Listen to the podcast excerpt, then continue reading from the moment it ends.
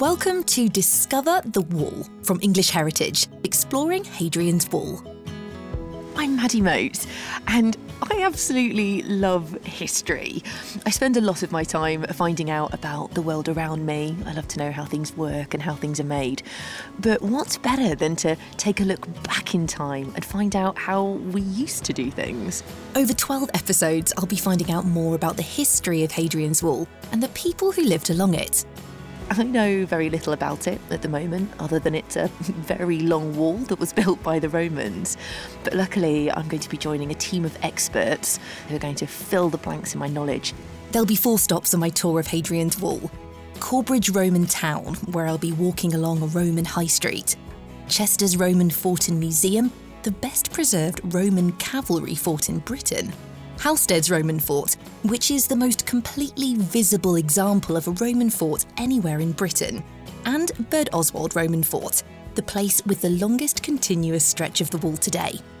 I'll be finding out what it was like to be a Roman soldier. We can really imagine what it would have been like to be here, and we're going to go and see the barracks, and then we're going to look at the grandest building in the fort.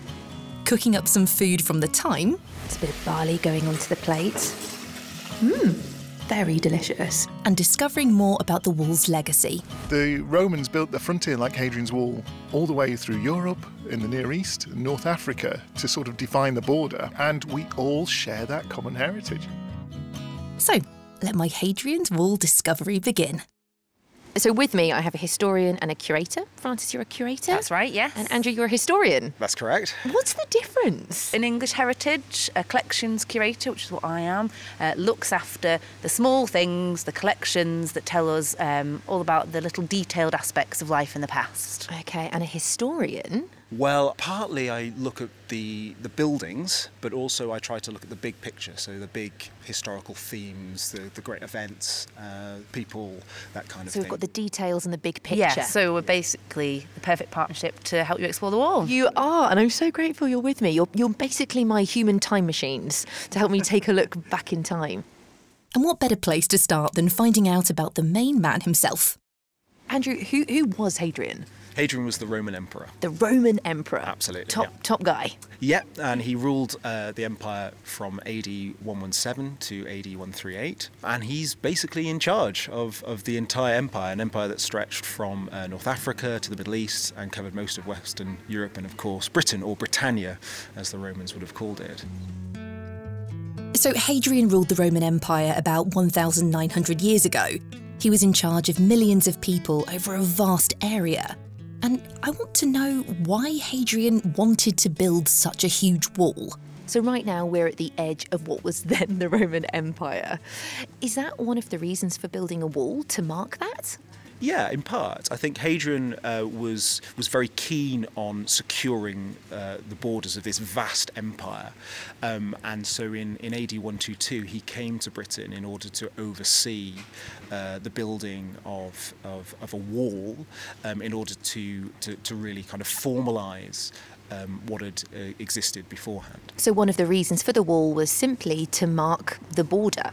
Yeah, that's that's one of the reasons. It was probably also so that they could potentially um, control access to and from the empire. Maybe it was also to uh, protect from uh, from raiders. But there are other there are other um, theories um, as well.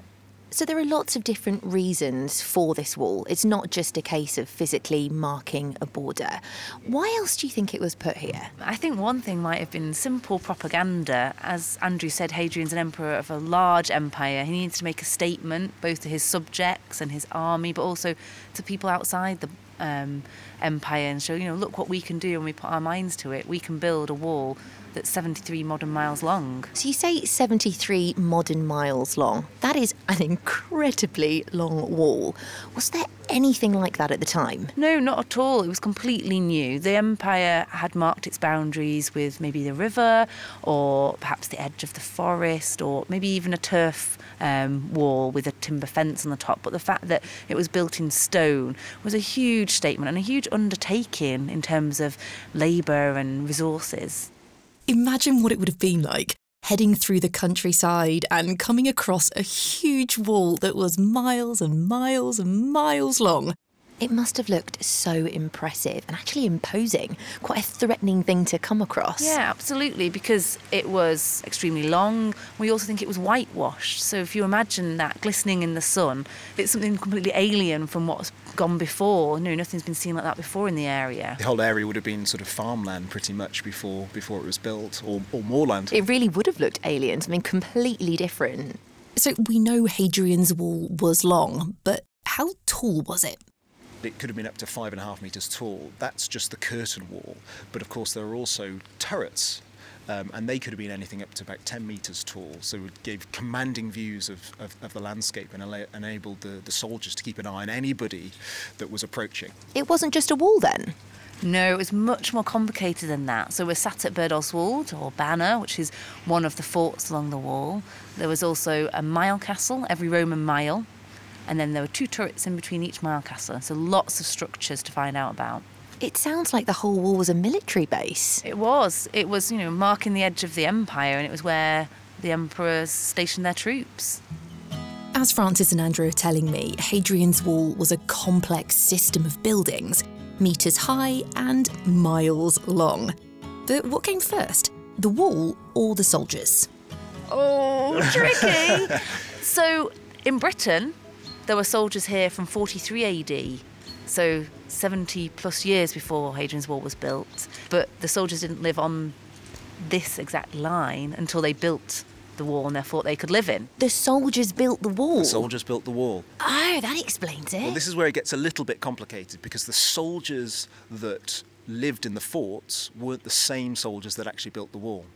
The Roman army was split into two different groups. You had legionaries and you had auxiliaries. So the legionaries were the citizens, they were kind of the main um, battle units of the, of the Roman army. But they were also trained engineers and builders and architects. So when Hadrian ordered the wall to be built, they marched up from their bases uh, in York, uh, Chester, and Caerleon in South Wales, and then they set about um, building this uh, 73 mile um, uh, military installation. That is fascinating that the soldiers were trained as engineers for this very purpose. As in the modern army today, a lot of the time the soldiers won't be fighting, so it makes sense for the army to have people with other skills. So uh, many of the soldiers would be either architects or surveyors, they'd be scribes, there might be doctors, and so you know the vast majority of the time they're not fighting. They can use their other skills to help the empire in whatever way it needs. So, as well as being a military base for soldiers, Hadrian's Wall was also home to full communities of lots of people with lots of skills. Once the forts are built, they essentially become small towns, and you need everything in a fort that you're going to need in a town because these these soldiers and their families are going to be living here for a great part of their lives. What's interesting is that you've got people from all walks of life, from all over the empire, living and coming together in one place. Absolutely, and it makes it a really uh, interesting place to live. I would imagine it's a very vibrant place to live. And uniting everyone, you have this wall. That's right. That's right, and it's still here 1900 years later. we'll be learning more about Roman soldiers, the people who lived here, and what life was like along the wall as my exploration continues. I'm so excited. I feel like I've now got a sense of who built the wall, why it's here, and the type of people that might have lived along it. But naturally, I've just got so many more questions now, and I can't wait to find out more. In the next episode of Discover the Wall, I'll be finding out how the wall was built. They were experts, so they're expert engineers, they're expert stonemasons, they were good at laying stones, they were good at transporting it, finding resources. You've got thousands and thousands of men who are highly motivated in order to get this done. And where did all of the stone needed for a mammoth frontier come from? It's coming from all along the line of the wall. The Romans aren't going to import it from long distances because that's not very efficient. So even when you drive the wall today, you can see quarries where the Romans would have taken the stone and then brought it up to the wall. And if you want to discover Hadrian's Wall for yourself, just search English Heritage online and find out more about the amazing things you can see and do at Corbridge Roman Town, Chesters Roman Fort and Museum, Housesteads Roman Fort, and Birdoswald Roman Fort, the place with the longest continuous stretch of the wall today.